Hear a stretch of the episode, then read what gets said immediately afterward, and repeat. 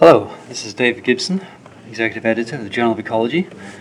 I'm at the uh, annual meeting of the Ecological Society of America in the hot, steamy Fort Lauderdale, Florida, in a freezing cold convention center. I'm with Charlie Canham, who's one of our associate editors, and we're going to talk a little bit about the, um, the theme of the meeting and some of his research. So, uh, welcome to the podcast, Charlie. Thank you, David. Well, thanks for talking to us. The, the theme for this meeting is novel ecosystems in the Anthropocene.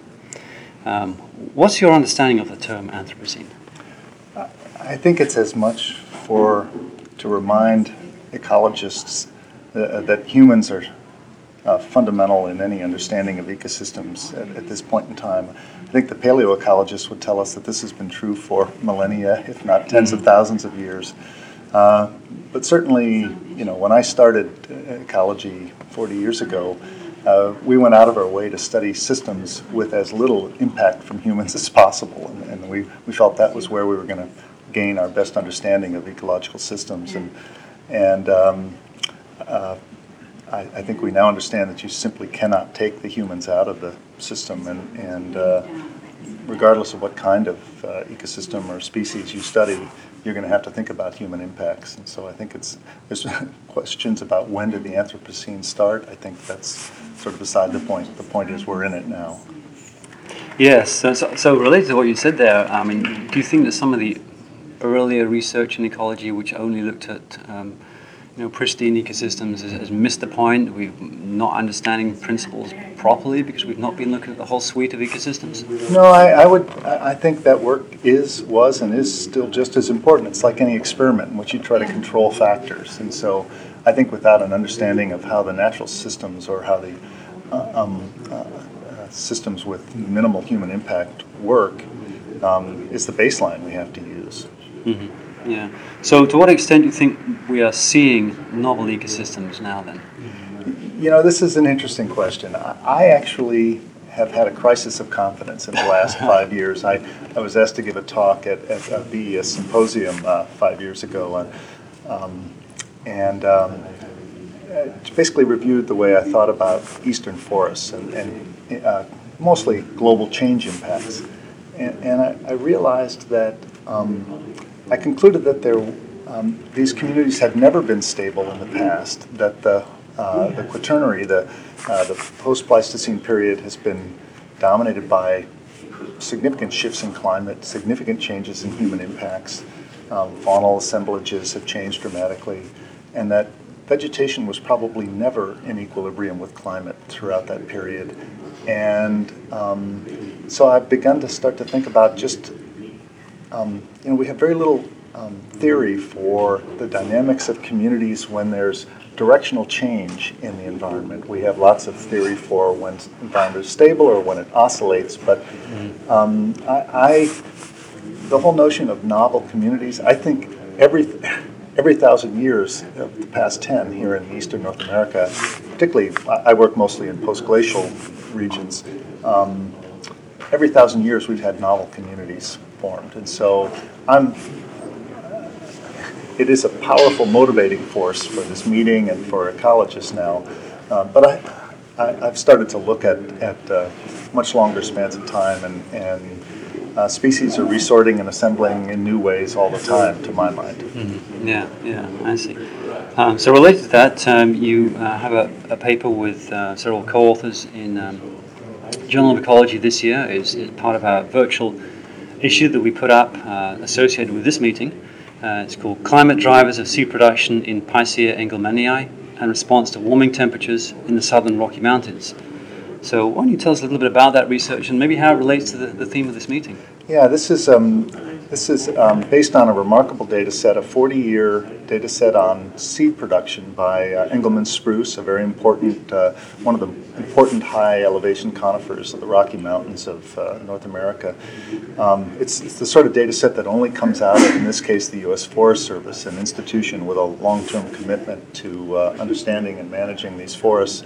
Um, Arne Buechling, the graduate student who, uh, who's the lead author and uh, had discovered this data set through talking to researchers, and, and uh, they were quite happy to have him take it and, and work it up. Um, I worked with Arne mostly on trying to find statistical models to understand this, and the unique thing is that with 40 years of data, you can actually start to ask pretty rigorous questions about how climate drives this system. And frankly, with, with any with, with only even 20 years of data, we probably would not have seen the kinds of patterns. And Arne was very interested in asking questions about how climate might um, determine the temporal pattern and both of both when these trees produce seeds and the quantity, the, the, the magnitude of the seed crop. And it turned out there was a very complicated but but powerful signal in there that related to climate both in the year the seeds were dispersed, so the dispersal year, the seed maturation year, the previous year, and an initiation, sort of a priming year mm-hmm. actually, the, the year before. And um,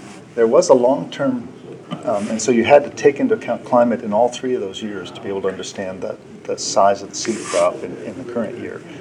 And um, there was a there was also a long-term trend in the data for seed rain. For temperature had increased by about um, one degree over the 40 degree C over the 40-year period, uh, an even larger increase in spring temperatures, and seed production also showed a long-term trend increase, significant, quite significant increase.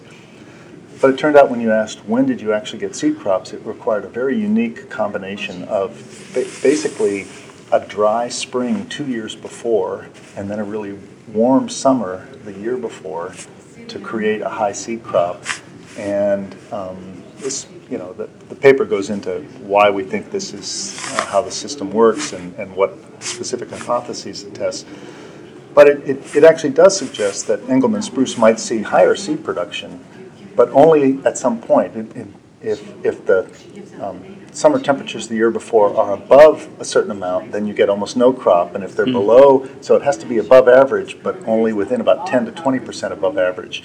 Outside of that range, you just don't seem to, we, we don't see any seed crop production. And so, um, you know, there's a suggestion that warming temperatures might lead to more frequent and larger seed crops, but they might only occur within some range, and we're you know, everyone's uncertain about just how much warming is going to happen. And so, on the one hand, this, this the warming temperatures might actually um, uh, uh, be good for seed production, but up to some point. Mm, interesting, yes. Uh, and it didn't fit the, the conventional masting model either. Not at all. And there's growing evidence that, um, you know, the traditional model of, of really bimodal seed production.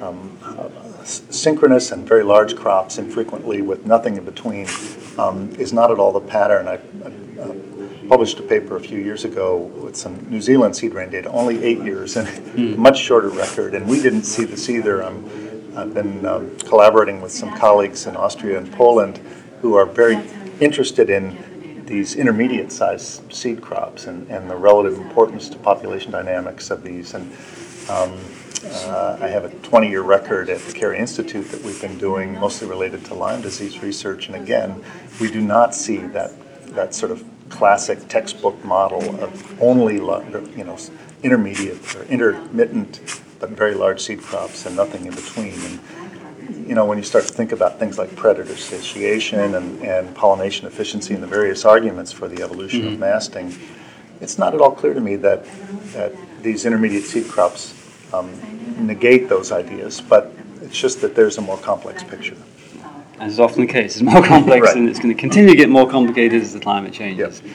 Yeah, okay. So, so um, related to this and, and to the theme of the meeting, where do you think the direction of research is going to go and what, from what you've been hearing over the last couple of days? Well, I, would go back to just that we are seeing much more uh, integration of social science, for instance. So if, if, if the Anthropocene is really an era dominated by humans, we ought to start to understand humans. So for mm-hmm. instance, in the work I do on forest dynamics in the eastern U.S., um, i used to study air pollution and pests and pathogens and, and, and wind disturbance and all these things that might drive forest dynamics. I've discovered that human logging patterns, the practice, the mm-hmm. actual kind of logging that's done is really what drives these forests. 60% of the trees that die in the eastern US die because they were cut down by a human. Mm. And I had been doing all this work without factoring in that and just studying the unmanaged forests. And only 10% of our forests are never logged, uh, the rest are all managed. And so, I- you know, I joke that Martha Stewart is the most important ecological factor in eastern forests because change in the taste for the color of kitchen cabinets has a bigger impact on mortality regimes in eastern forests than any other natural or even in, inadvertent human impact because all of a sudden maples are Oh, popular yes, and okay. cherry is no longer popular. And so in the last 10 years, um, you can't you can barely sell a cherry tree, and so they're not being cut down. And now maple trees are being logged very heavily, and there's no other no other indirect human or even natural process that causes that big a shift in the mortality regime in forests. And so I have to work with social scientists now who help us understand why do logging practices change? And it's not as simple as what would be good silviculture. It's what are all the mm-hmm. social forces driving how people view their forests and what they're going to do with them. And so I think that we're seeing much more effort to try to really think about humans as an ecological factor in, in, in uh, ecosystems, and I think that's a good thing. Yeah, I think we're seeing that in some of the presentations this week and, and some of the work we're getting. Well, that's really interesting, and, and uh, um, thank you very much for talking to us today. I'm Uh, happy to anything else it. you'd like to add at this point? No, I think it's been a great meeting. Um, it is warm out there, but um, uh, I actually really enjoy meetings that go to different places to very different climates. So I can see how very different climates drive culture. And, and I'm from the north, and this is this is a new different- climate yeah. for me. Well, next year we'll be in Portland. So. Yep. well, again, thank you very much. Thank you.